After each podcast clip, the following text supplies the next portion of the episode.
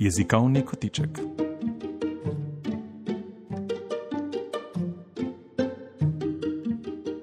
O terskem narečju. Pogovor z dr. Janošem Ježovnikom.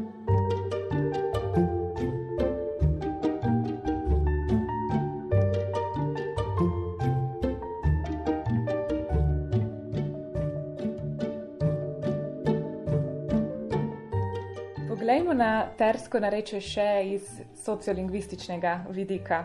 Lahko upravičeno rečemo, da je to eno izmed danes najbolj ogroženih narečij. Koliko je še govorcev terskega narečja? To vprašanje je zelo na mestu, hkrati je pa zelo nehvaležno za podati odgovor. Jaz bi rekel, da imamo dva tipa ogroženih narečij v slovenščini.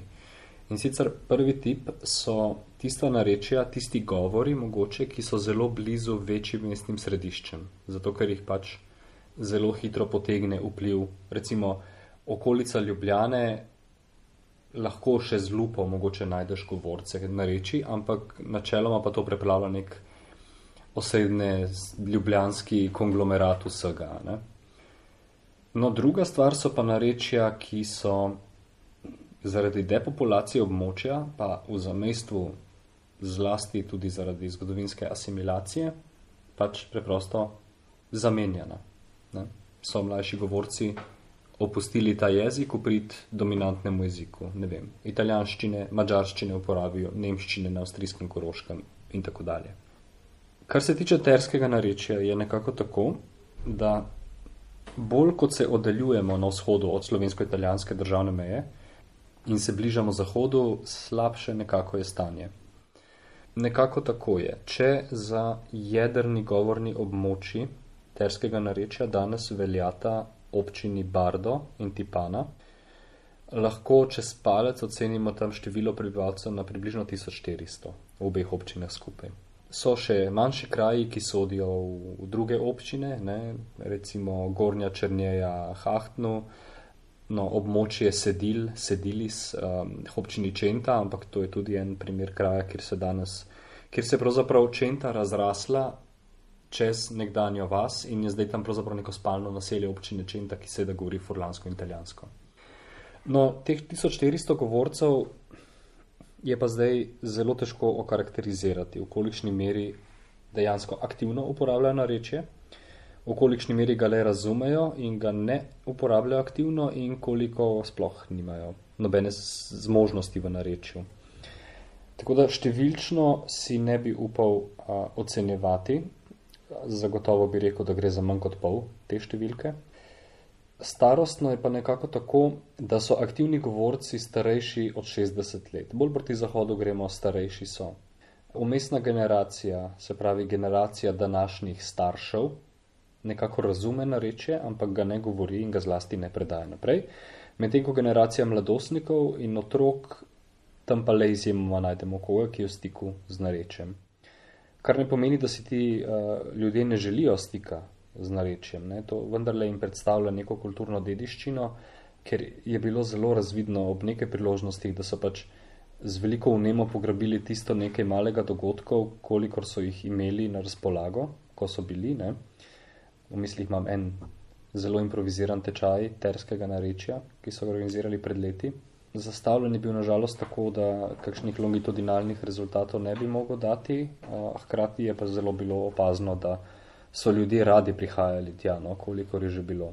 Tako da seveda lahko rečemo, da je narečje ogroženo, ne, da prihaja do tako imenovane zamenjave jezika v prid zlasti italijanščini.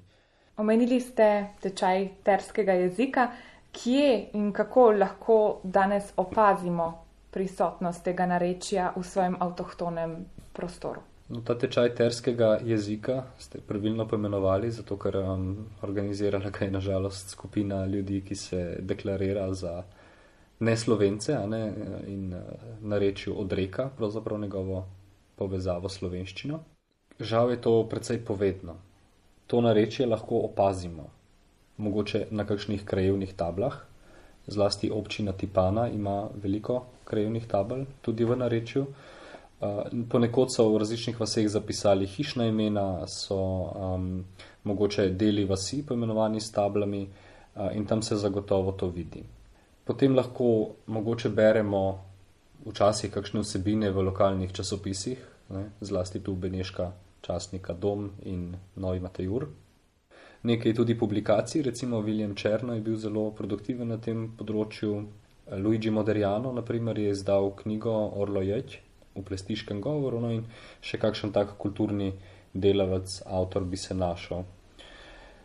Povedno pa je to, da tisti, ki pravzaprav so najbolj, po domače rečeno, glasni o tem, kako je treba ta jezik zaščititi, ker da to je avtohtoni in kdo ve, kako starodaven jezik, ne? že potem na lastnih preditvah radi uporabljajo italijanščino na mesto narečja. Se pravi, takšno prizadevanje niso najbolj plodovita, ne? jezik je treba uporabljati, da se lahko širi.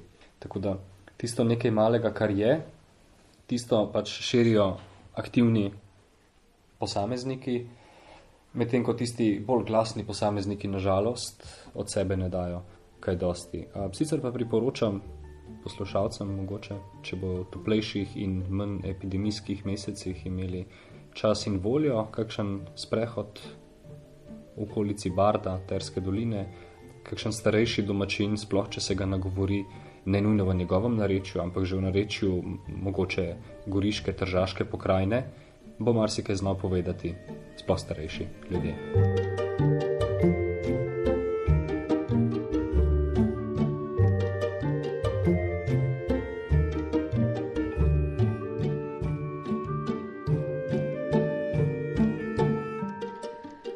Bilo po vašem mnenju treba storiti, da bi terskemu narečju zagotovili preživetje nekako? Oziroma, ali je sploh smiselno razmišljati o tem, da se skuša neko narečje, ki je v takem stanju, da se ga skuša obdržati pri življenju?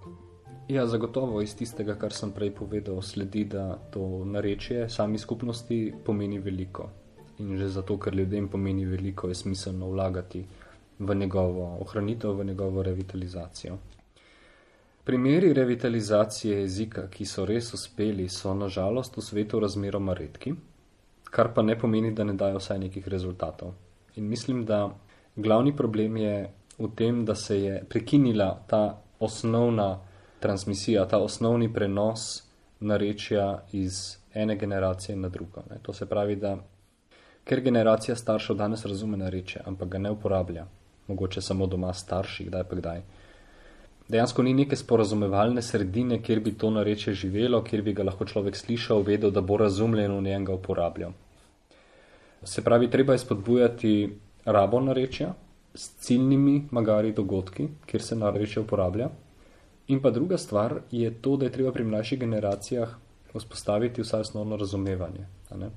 Idealno bi šlo za šolo, kjer bi se govoril slovenski jezik, vsaj kot eden od jezikov v izobraževanju. Predvsem mislim, da slovenski knjižni jezik, zato ker je uh, dokazano precej lažje, če se človek nauči in ozavesti svoj jezik skozi ustrezno infrastrukturo. Ne? Se pravi, slovenski jezik uh, ima v svoji knjižni različici slovarje, ima slovnico, ima pravopis, v kratkem bo imel na spletu posnetke izgovorjave. Se pravi, Ko nečesa ne veš in razumeš, veš, kam moraš pogledati. Za narečja tega praviloma ni. Morda je tu svetla izjema rezijanščina.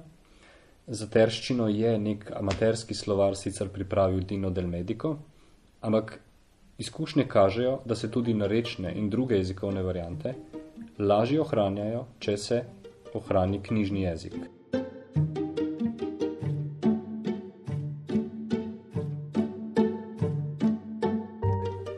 Morda še čisto za zaključek, živimo v globaliziranem svetu. Je z jezikoslovnega vidika pravzaprav pomembno, da se ohranjajo narečja, da skrbimo za to raznolikost, ali so jezikoslovni trendi tako obratni, da je dolgoročno gledano to skoraj da nemogoče? No, po eni strani je ta zelo, zelo izrabljena floskula, da je vsako nareče, vsak govor in vsak jezik je dragocena. Ne? Jaz se s tem strinjam, da ne bo pomote. Uh, vsak govor, sploh kot jezikoslovcu, mi je zelo zanimiv.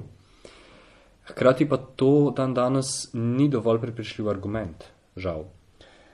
Jaz bi izhajal iz tega.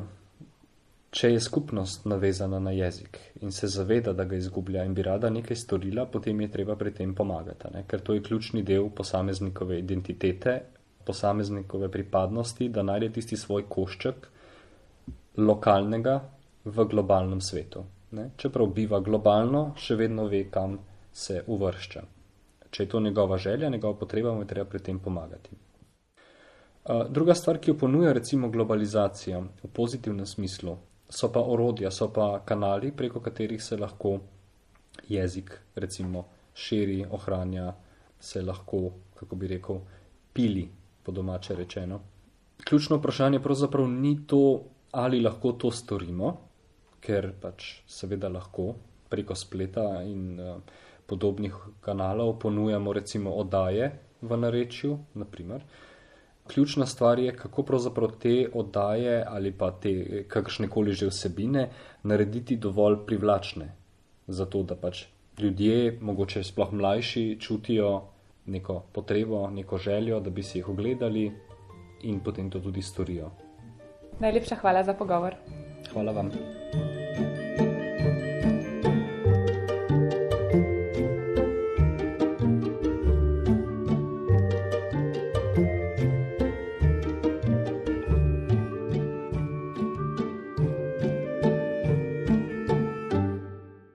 Na sporedu je bil jezikovni kotiček. Gost oddaje je bil dr. Janoš Ježavnik, ki je leta 2019 doktoriral z nalogo o glasovnih in naglasnih značilnostih terskega narečja.